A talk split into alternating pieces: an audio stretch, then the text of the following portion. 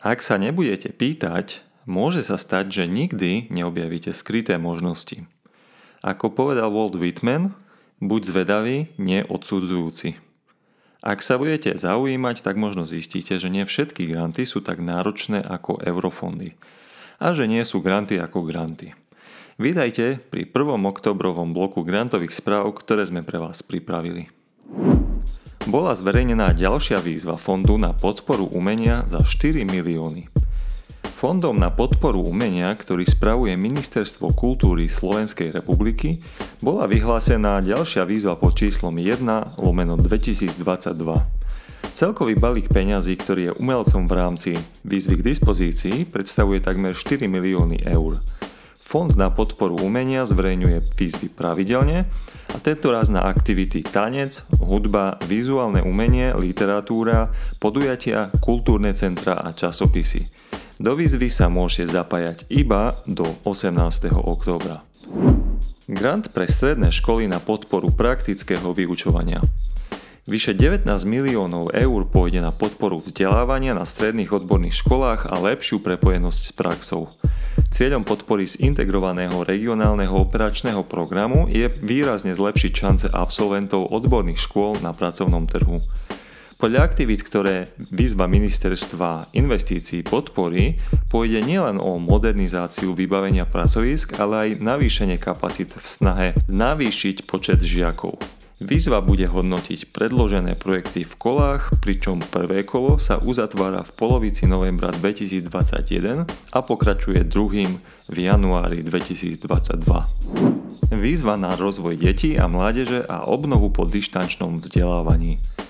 7. ročník nadačného fondu Deti v bezpečí podporí sumou 44 tisíc eur projekty, ktoré prispejú k zlepšeniu psychického zdravia detí a mládeže. Projekty im majú pomôcť zvládať krízové situácie, viesť ich k rešpektujúcej komunikácii a sociálnym zručnostiam, spolupatričnosti a vlastnej identite.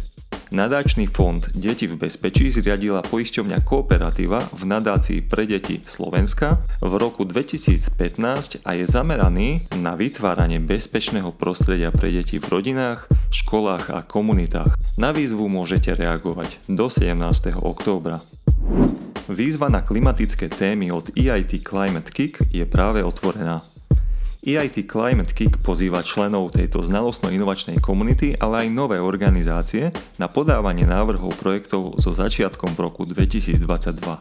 V rámci svojej stratégie Transformácia v čase zapojila aktérov z celej Európy do zmapovania ich systémov a pochopenia inovačných medzier na rýchlejšie zabezpečenie klimatických opatrení. Vďaka tomu vo svojej výzve Innovation Call 2022 definovali radu inovačných oblastí. EIT Climate Kick verí, že vďaka tomu spolu dosiahneme poslanie za cestou net zero odolnej a spravodlivej spoločnosti do roku 2030, kedy ostáva už iba 9 rokov. Aktuálna výzva zameraná na klimatické problémy je otvorená do 18. novembra. Transformácia uhoľného priemyslu pre čistejšiu budúcnosť. Ako na to? Dlhodobo klesajúcim potenciálom fosílnych palív je budúcnosť uholného priemyslu neistá. Podľa mnohých odborníkov uholný priemysel čaká totálny kolaps. Čo to však môže znamenať pre uholné regióny na Slovensku? V tomto článku sa pozrieme za hranice Slovenska na príklady úspešných transformácií. Rozvedieme, ktoré úspechy môžu nasledovať slovenské uholné regióny a aj grantový mechanizmus, ktorý by tento problém mal riešiť. Stiahni si novú Erasmus Plus appku so študentskou kartou. Európska komisia v druhej polovici septembra spustila novú aplikáciu Erasmus Plus a má predstavovať milník v digitalizácii programu.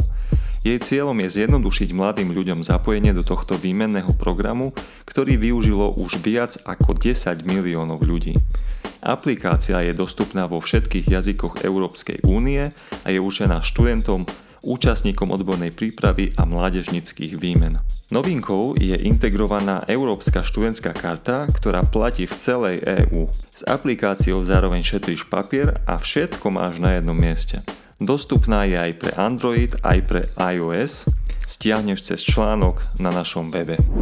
Na Slovakia Tech zaujalo lietajúce auto, hamburger zo skúmavky aj simulovaný hackerský útok. Košický Kultúrpark v polovici septembra hostil inovačnú a technologickú špičku. Počas dvoch dní sa na troch pódiach vystriedalo množstvo domácich a zahraničných speakerov. Zastupovali prostredie technologických firiem, startupov a investorov. Navštevníci si mohli na vlastné oči pozrieť najnovší prototyp slovenského lietajúceho auta, hamburger zo skúmavky či zažiť naživo hackerský útok na jadrovú elektráreň. Sumár z podujatia, ako aj niektoré fotografie si môžete pozrieť na našom článku na grantup.sk. Pozrite si timesheet pre Horizont Európa. Je oveľa jednoduchší ako pri európskych fondoch. Ak poznáte prevažne štrukturálne fondy, tak je celkom možné, že timesheet, inak povedané pracovný výkaz pre program Horizont Európa, vás poriadne prekvapí. Ide o výrazne zjednodušenú administratívu, kde vám na zaznamenanie odpracovanej doby projektového zamestnanca stačí doslova 1 A4. V článku si tento timesheet môžete pozrieť a stiahnuť pre vlastné potreby. Ide o Európskou komisiou oficiálne zverejnený vzor, ktorý splňa minimálne požiadavky a auditory ho samozrejme budú akceptovať.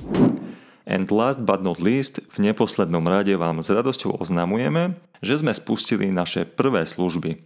Ako Grantab už poskytujeme inzertné služby a komunikačné plus diseminačné služby pre projekty, projektových manažérov a akékoľvek organizácie.